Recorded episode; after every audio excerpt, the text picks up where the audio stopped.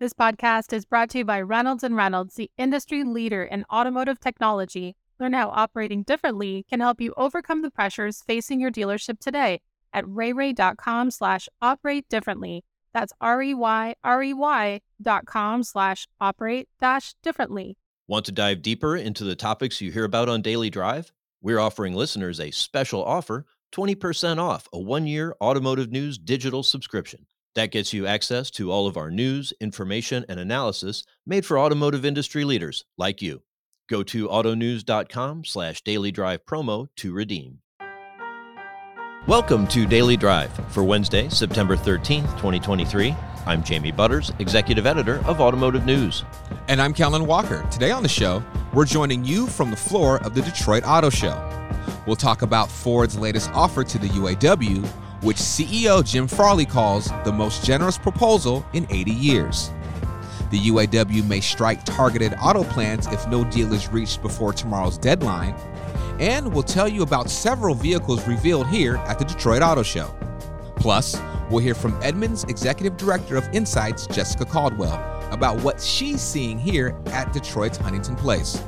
Walking around the Jeep stand, it did feel like these vehicles look, I mean, almost classy, a lot of them. and that's not, I feel, it's not that Jeep is not a classy brand, but it's sort of, you know, supposed to be the tough, the off road freedom yeah. type brand. And it feels like, I think having Gladiator kind of go there and, you know, say, be very purposefully off road and be positioned that way is going to help lift the overall brand. Let's run through all the news you need to know to keep up in the auto industry. Ford said its latest contract proposal to the UAW includes a number of union priorities. A four day work week is not among them. CEO Jim Farley talked about the company's latest offer on Tuesday night. We put an offer in today that's our most generous offer in 80 years at the UAW and Ford. Pay increases, elimination of tiers, inflation protection, five weeks of vacation, 17 paid holidays, bigger contributions for retirement. So it's a significant, significant enhancement. Still optimistic that we'll get a deal, but there is a limit because we have to protect for the future investments and the profitability of the company funds those. Farley said the automaker is not bending to all of the union's demands and it won't support a four day work week. He said Ford is ready for a strike, but he hopes it does not come to that. Farley told reporters he's met at the table with UAW President Shawn Fain. Farley also said negotiating teams are working around the clock to reach a deal before the deadline. The UAW's contracts with the Detroit 3 expire tomorrow night at 11:59. The UAW may opt to strike targeted auto plants if it fails to reach new contracts with the Detroit 3 before the deadline. That's according to reporting from Reuters.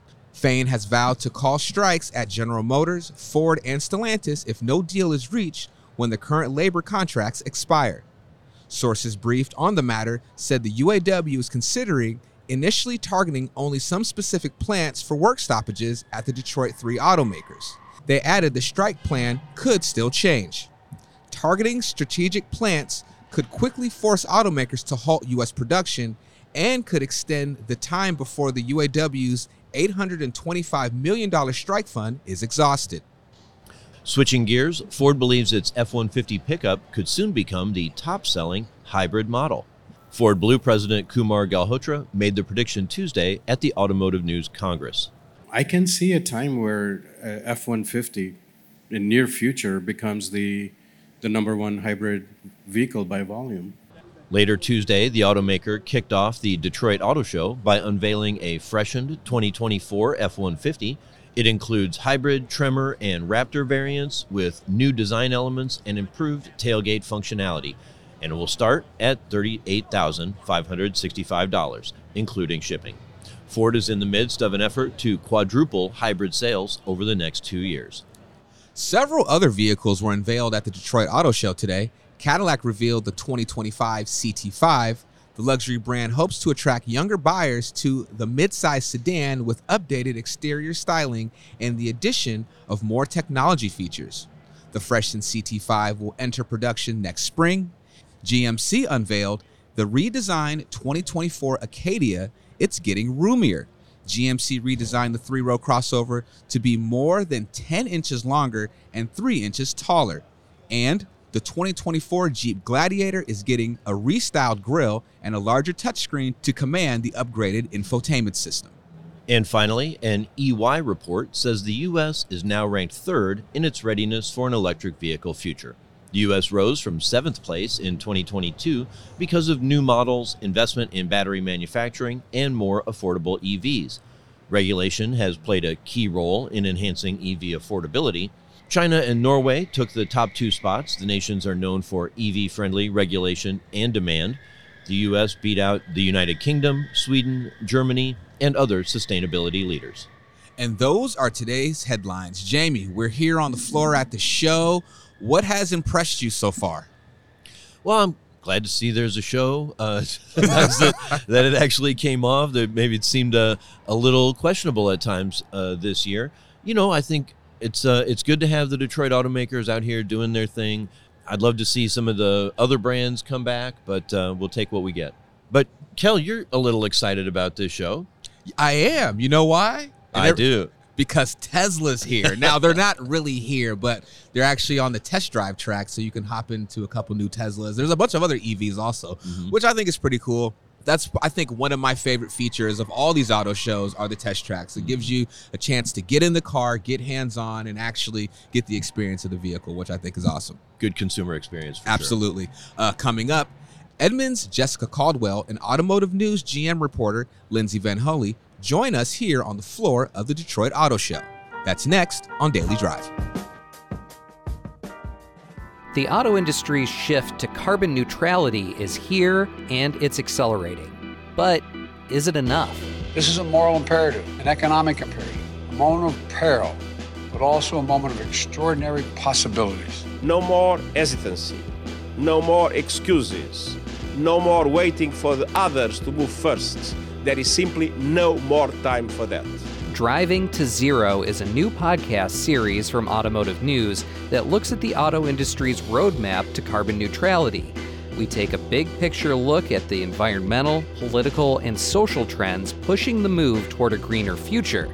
And we pull back the curtain on how these decisions are being made at the highest levels. I said, you know, the, the headline that you need is is GM believes in an all electric future. And I think Dan Ammann and Mary Barra pretty much said the same thing, which is, is like, but but we we don't. Spoiler alert, they came around to that idea. Find out how and much more. I'm Jake Neher. Join me and Automotive News executive editor Jamie Butters on Driving to Zero, available now wherever you get your podcasts. Economic uncertainty, vehicle affordability, and ever increasing customer expectations are threatening the profitability and efficiency gains you've made over the last couple of years. You may be finding the strategies you've used to improve performance in the past just aren't as effective as they once were. You offer online options so customers can begin the buying process remotely, but your salespeople have to rebuild the deal or correct it during the in store appointment. You ask your advisors to be proactive about calling customers to get work approved but still wind up with occupied bays and stalled jobs when the customer doesn't answer the phone. Your business office clerks are trying to process deal jackets faster, but funding still takes weeks. The strategies you've used to improve performance in the past just aren't as effective as they once were. Getting better at outdated and inefficient processes will only get you so far. Let's face it, Netflix isn't a household name because they got really good at mailing DVDs. And nearly half of Apple's revenue comes from the iPhone, not from the computers the company was founded on. These companies evolved as new challenges presented themselves instead of sticking with the status quo. It's time for a mindset shift. It's time to operate differently. Finding new and innovative ways to operate is essential to effectively managing the pressures facing your dealership. Visit reyrey.com slash operate differently to get started. That's R-E-Y-R-E-Y dot com slash operate dash differently. Welcome back to Daily Drive. I'm Jamie Butters with Kellen Walker. The Detroit Auto Show may not be what it was before the pandemic, but it's back for another year, and there's still an air of consequence in the hall as industry insiders and media gather at Detroit's Huntington Place. Although this year it might have more to do with the looming UAW contract deadline with Detroit 3 automakers than with product reveals and press announcements. We spoke about it here on the show floor at the Chevrolet stand with Jessica Caldwell, Director of Insights at Edmunds. We were also joined by Lindsay VanHulle, who covers General Motors for us at Automotive News. Here's a piece of our conversation. We did have a question from the audience that is on everyone's mind, and I don't want to get too uh, sidetracked to it. But they're asking, you know, what's the what's the temperature in the room here on the strike, on the risk of a strike? Uh, we just had Mark Reuss at our Automotive News Congress yesterday. He kind of sounded a little optimistic, almost. Yeah, he, so he basically told our, our audience that you know they're, they've made a lot of progress, and you know the teams are really working on it, and that you know his point was you know we want to be competitive. We're in the market to win. It's a more intense marketplace than it has been, but you know together, you know uh, together they can win in that marketplace, and so that's kind of the the it was optimistic, I think, but that's sort of the way that they're looking at it. That we're making progress, and I think all sides are really hoping for just that that that resolution that that works for everybody. Yeah, I think that was the to me the big takeaway. Him stressing that they're getting closer and they're still working. You know, and that's I think all you can hope for. You know, with uh, now 36 hours and a little less say, than 30, uh. 35 and a half hours left on the clock. Um, but you know, you think where they were. You know, the UAW was asking for raises in the mid 40% range. Um, the automakers came, met them a third of the way, came up to the mid-teens. So then the UAW, you know, being a little bit reasonable, came down to the 30s. You know, if the automakers can get up to the 20s, there's no reason they can't sit down and, and bang it out. At least that would be the hope. Um, Jim Farley spoke last night after the F-150 reveal. He talked about, he's, you know, four-day work week is not going to happen. Probably, uh, I think I feel comfortable saying that uh, defined benefit pensions aren't going to happen either, uh, but they could still come back, you know, reach a middle ground on pay.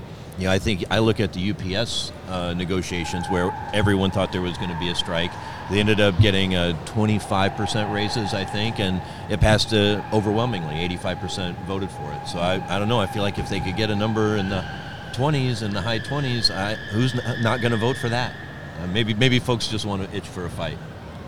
What are you hearing from people? I, yeah, that's a tough one because, um, I mean, there's so many issues. You know, it's like obviously, I think a lot of people think, oh, 25% reduc- or increase in salary, that sounds great, but you know, considering the laundry list of, of negotiate, I guess I guess I just feel like it's been so contentious, and because we've seen we've seen UAW contracts many many times over the years, and it feels like it's never been so so negative, and I think that's what's the think that's what's giving us all pause because I think yeah maybe four years ago, eight years ago, yeah, 25% increase that that's gonna be fun. no yeah, brainer. no Yeah. brainer. it's gonna pass. It's not a problem. But now uh, I'm not sure, especially considering the time is of the essence. Yeah, it's a little bit of a brainer in that you know they've seen big inflation, they've seen Mm-hmm. big profits at the automakers, they've seen CEO pay go up, and they've seen you know some of their own leaders you know go to prison and be you know on the take from either you know swiping union funds for their own use or letting you know the automakers you know give them gifts that they shouldn't and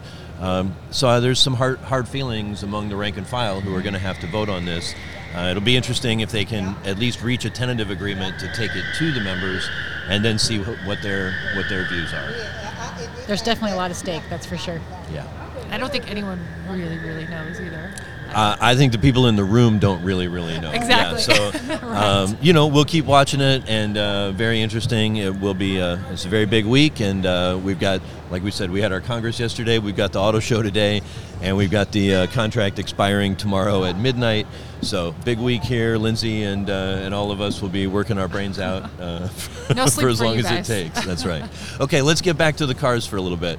Um, uh, Lindsay, the GMC Acadia, the, the one true redesigned vehicle at this show. Very exciting. What, what what's new in there?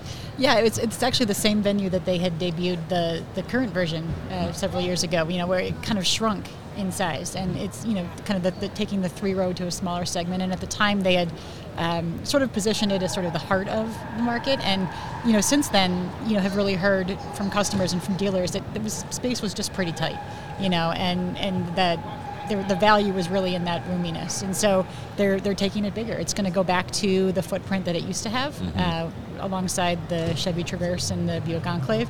Um, it'll be built again in Lansing, Michigan, uh, where the Traverse and Enclave both are built as well. So it, it is going to get longer. It's going to get taller. Um, you know they've got some some more content as well in there so that's really the big you know the fact that it's stretching back out again is really uh, you know the big the big piece. They've they've talked about you know just 80% more cargo space behind the third row which you know makes a big difference when when you've got a family and you know need, need to carry all that gear and, and all of that. Yeah, having been a Traverse owner, I can say that you know, with the old design and the three rows and the space behind, it's a you know it's just a really useful size package. It's uh, fairly fuel economy, fuel efficient, and the Acadia is probably the best looking of all of those crossovers. Uh, it kind of has just that GMC look is so clean. Well, and Chevy's already shown um, the redesigned Traverse, so Right. you know that's sort of that cadence. I think that that we'll begin to see you know more updates you know from those 3 You know the Acadia's had a strong year so far. You know sales are up about 63 percent in the first half of the year. So you know I'm kind of curious, Jessica, kind of what you think about it. You know, did the updates kind of move the needle? Is it necessary? Do you think to kind of bring that back to that larger size to really compete in that segment?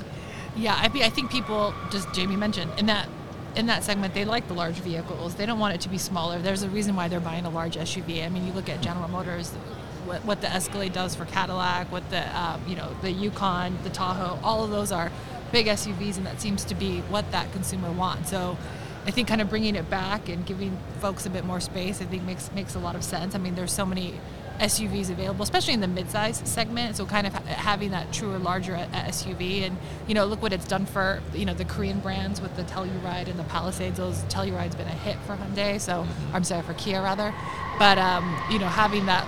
I think large vehicle. That is that you know that truly with the three rows I think is something that you know people are looking for. And there's there's limited options because if you you know don't go that way then you're in a minivan. And a lot of folks are dead set against the minivan. So um, I think that providing that space is important it gives you know more options out there Yeah, that that whole that whole trio, right? There's such a great minivan alternative. Minivan. for, for the minivan averse. you've come up with their tagline Jamie That's right. Well, and Jessica, you mentioned some of those those other competitors. You know, since the Acadia was last redesigned, you know, more of those uh, rivals have come into that segment. So now there is definitely more of that competition and that cross shopping, if you will. hmm yeah definitely Okay, uh, let's keep moving. Uh, I've got some notes here on the Jeep Gladiator. I just walked over and took a look at that one. Uh, of course, Vince Bond wrote about it for us at Auto News. Uh, the, he says the uh, Jeep Gladiator is getting a restyled grille and a larger touchscreen as well for its infotainment system. It really is just kind of uh, taking on what happened with the refresh of the Wrangler, right? Which the, they're, they're sibling vehicles. It's the pickup version of the Wrangler. So now the uh, Gladiator is getting its 12 and 12.3 inch screen uh, as it goes to the Uconnect 5 infotainment platform. Um, you know, the Gladiator sales uh, fell have fallen 29% so far this year. It's ranking fifth now, uh, down from third last year in its uh, you know compact midsize uh, pickup segment. Uh, you know, that's really dominated by the Toyota Tacoma. Um, so, uh, have you? Did you get a chance to see the Gladiator? Do you have any thoughts on that one? Yeah, I did. It seemed like they had a lot of uh, trim levels too that they were showing off, uh, you know, as well, along with the, the some of the, the newer features. But yeah, I mean, Gladiator's a curious one because when it was first introduced, I think that was back in 2018 at the LA show. I think it was. It was like, wow, this is going to be such a hit, and I think it was in the beginning, but it has definitely fallen flat. Like you had mentioned, just the, some of their sales numbers are not necessarily the best. I know that when you look at how long those vehicles take to sell the Gladiator, actually a lot of the Jeep brand, to be honest, it's it's, it's they're taking they take a while. So I think kind of maybe a refresh, getting back to Jeep's more like true off-road heritage. You know, walking around the Jeep stand, it did feel like these vehicles look, I mean, almost classy. A lot of them, and that's not. I feel it's not that Jeep is not cl- a classy brand, but it's sort of you know supposed to be the tough, the off-road freedom type brand, and it feels like not the Wrangler, not the Gladiator, but some of the other ones, which is, you know, perhaps a bigger brand issue. But I think having Gladiator kind of go there and you know say be very purposefully off-road and be positioned that way is going to help the lift the overall brand because it feels like right now. I don't think it has done as much for the brand as, as perhaps we thought a few years ago. Yeah, that makes a lot of sense. It's um, it. I do wonder. You do wonder if there's just sort of a limited market for a, a true off-road pickup like Mhm. that, Yeah. and then maybe they've kind of satisfied those buyers for the most part. Um, but it's it's still it's a cool truck. It's a cool piece of engineering for sure. Yeah, you look at it and you're just like, oh, I really would like one, and then you're thinking to yourself, why? Like? Why do I really need that? In my Yeah. head, I, I need one, but in reality, I absolutely do not, unfortunately. What's interesting is that there's been a lot of um, just a lot of updates in that midsize pickup segment. You know, Toyota and Ford and Chevy and GMC. I mean, they've all you know really updated um, all of their kind of entries there relatively recently. So it's interesting to see kind of how other brands are sort of approaching that. You know, can anyone catch Toyota in that segment? Ah, Oh, that Tacoma. I mean, Yeah. look, just resale value alone. I mean, makes you want to own one. It's a it's a stalwart. Yeah, yeah. I wouldn't expect anybody to to catch up uh, with that. One thing I was like, it seems so odd to be at an auto show where none of the reveals are electric vehicles. Uh, it's just and so Jessica, you've been doing some research on EVs and how they're doing in the market, and more specifically, who is and who isn't buying them. Uh, what what did you find? Yeah, interesting that we're not seeing a ton of EVs. It's like, what year? What year is this? Right, right. What a throwback show. Yeah, yeah. I mean, we've just been looking into EVs. It's sort of the motivation because we have seen there's been a lot of talk about EVs. You know, sales slowing a little bit. It's like has that um, just like with uh, the Gladiator, has that initial wave of folks been satisfied? And is it you know are we ready to go mass market yet? So we kind of wanted to take a uh, you know just a, a look at uh, different genders, how genders are approaching EVs, um, and did see that there is quite a difference, which is really important as we look towards the future as automakers position their EVs, they market them, they communicate about them, because men and women feel very differently about electric vehicles. I mean, in fact, I'd say categorize men as being more open to EVs. They're more excited. They more men that they like EVs. They're I would say more into vehicle brands, whereas women I think tend to be a bit more pragmatic. They're looking at things they're looking at everything, but I would say that more importantly, they're looking at price, at range, um, you know, those type of things. And one thing that is that has come up just I'd say within the past week, um, which we looked at in our survey, was that more women were open to hybrids and plug-in hybrids, and I think that that really is important because they're often overlooked as we push towards battery electric and sort of considered, oh, that's sort of old technology now.